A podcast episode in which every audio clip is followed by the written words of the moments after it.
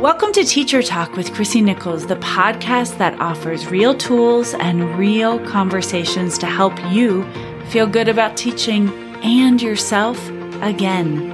As a teacher who has spent more than two decades in the classroom, I get it. I know you have a lot to do, so if you need help right now, book a free consult call at www.thechrissyconcept.com.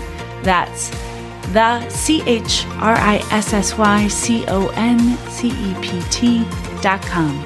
Now, let's get to the show.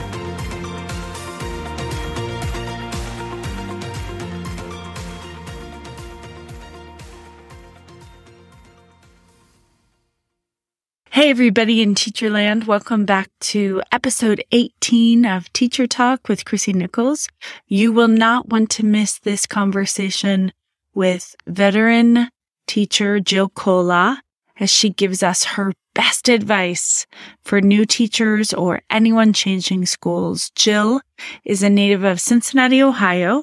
She's been a master teacher and has over 35 years of elementary teaching experience. And indeed, her superpower is creating a classroom of safety and structure and connection. In this episode, Jill shares why it's so important to find that one person that you can really be yourself with, either inside or outside of school, why the beginning of the school year is so important to create those kinds of systems of structure and connection with your students. And Jill also shares what worked for her. This conversation is practical and it's usable. And even as we launch off perhaps into the summer, you will want to listen to this again before heading back to school. Enjoy this very thoughtful conversation with Jill Colaw. Welcome to Teacher Talk with Chrissy Nichols. And in this episode, I have an amazing guest, Jill Colaw. She is a veteran teacher and she's going to talk to us today about advice for new teachers or anyone early on in their career. Jill, welcome. Thank you so much for coming on the podcast. Well, thanks, Chrissy. I'm so happy to be here with you. So just give us a sense of how long you've taught and your story with education. Well, I started teaching in Dallas Independent School District in 19 golly, 80 84, I think, is when I graduated from Ohio State. So I probably started then for two years. Came back to, then I'm actually from Cincinnati. And I went back to Cincinnati, taught a year at a small district, Newport Independent School District. Just one year. Then I took a year off and did my master's in administration. Got a principal certificate. Never used it. But that's another story for another time. I then went to another very small district, St. Bernard Bernardino Place, spent 20 years there, taught anything from first to sixth grade, and then I ended my career at a small, another small district called Cincinnati or um, Mariemont City Schools, and taught fifth grade at the very end. So 35 years, and I taught anywhere from first to sixth grade.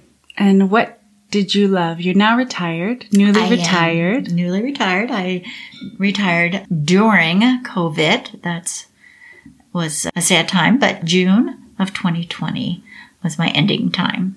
And what did you love about teaching? There's so many things that I love about teaching, but as anybody would say, if you're going into teaching, it's because of the kids. So the students are really what makes you. And you can have those students who kind of just drive you crazy, but you just adore them. So what I really love is just that relationship building individually with the student, but also watching the classroom community come together. Just that first day when we're all super nervous, I include it and the students. And then that last day when there are tears from all of us. It just, it's a, such an amazing journey to watch students go on, whether they're first grade or sixth grade. It doesn't really matter. And I would think high school teachers would say the same. This is, of course, a conversation about advice for new teachers, but do you have any particular or specific advice about how to create that classroom connection, how to create that chemistry that, like you said, you know, they all come in as their own individual beings. Mm-hmm. And then you create this class cohesion, you create this class character. And I know that's one of your zones of genius. You're so good at it. You know exactly how to do it. How, how do you think you did that? There's probably a lot of different ways, but for me, the biggest thing was to see the kids every morning as they walked in my classroom. So, like the students were allowed at 8:15 to come into the building. And that wasn't always the case. We used to meet them outside and I would always go out a little early, say hi to the parents, say hi to the kids. But then we switched it and we had to be in, at our, you know, ready for the students. And I know a lot of teachers would just sit at their desk and be on the phone. But for me to be in that doorway and whether it was a hand on the shoulder, a smile, or whatever. It's just getting to know them.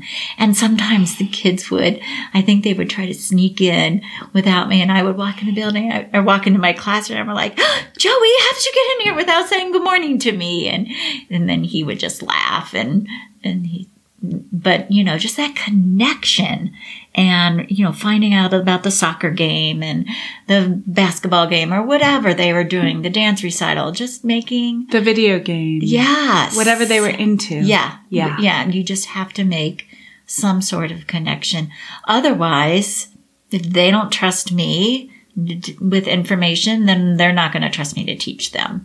And so if we don't have some sort of link and sometimes you have to really, really dig to find that. But that's the magic of teaching is you just got to keep at it. You said something so important. And I think, especially in the elementary school years, I learned my brain would tell me, Oh, I don't have time to do that. I've got to get to page whatever. Yes. But I really found the difference of when I didn't take that extra minute or I didn't connect with them eyes to eyes, heart to heart, or use their name. Mm-hmm I didn't create the same kind of connection. And in, in the end, that saved me time. Yes. There's, you know, there's so many different programs about, you know, how to run your classroom and all of that. Love and logic, responsive classroom. And for me, it was just taking little nuggets from each one, but that worked for you. Yes. And worked in my classroom. Yeah. But those first two weeks, and actually it's really six weeks. I think responsive classes, classroom even has a book called like the first six weeks of school, but really just setting those guidelines for your classroom. And then when that all works and building those relationships, not with just between myself and the students, but between student and student mm-hmm. also. And then when that gels, oh my gosh, there's the amount of information and things that you can do with a, what I always say, a well oiled machine. Mm-hmm. I mean, kids love to have structures and schedules and yeah. it just makes life a little bit easier if they know what to expect. They crave those structures, don't they? Mm. They're calling for those structures. Right. And I think it makes them feel safe. Yeah. And how, you know, how do we use markers in the classroom? You know, how do we use these tools that we're going to use all year?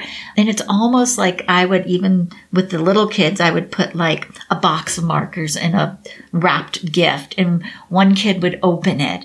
And then we would all learn how we hear the snap on the markers or just every tool that we used. I showed them how we were going to use it. So such clear expectations mm-hmm. to create that loving classroom. Another thing you said I think is so key. Some of us are such perfectionists out there mm. and we think, oh, if I didn't do the exact love and logic or if I didn't go through the critical friends course, I can't do it. And what I'm hearing you say is you took what worked for you. Mm-hmm. Yeah. And I, I do think it's helpful if the school has a common language. Yes. And so whatever program or whatever you decide structure you decide as a building i think that's important yes and but then you can make that in your classroom work for you yeah i and, love it and your students because the students are different every year so it doesn't matter if one thing worked one year doesn't mean it's going to work the next year you have worked i know informally and very formally as a mentor to yes. young and new teachers, teachers starting out mm-hmm. in your 35 years of amazing wisdom. what are the major pieces of advice that you would give to teachers just starting out for success? There's a couple of things. The first thing that I, um, because I have mentored a lot of teachers and actually was in charge of that program in a couple of the school districts that I worked in. But the biggest thing that I always tell young ki- young kids, young teachers, is know the secretary. Make sure that you know that person by name and stop and say hello to them every morning. People, teachers just breeze in and think they're going to, you know, the secretary's just there to wait on them.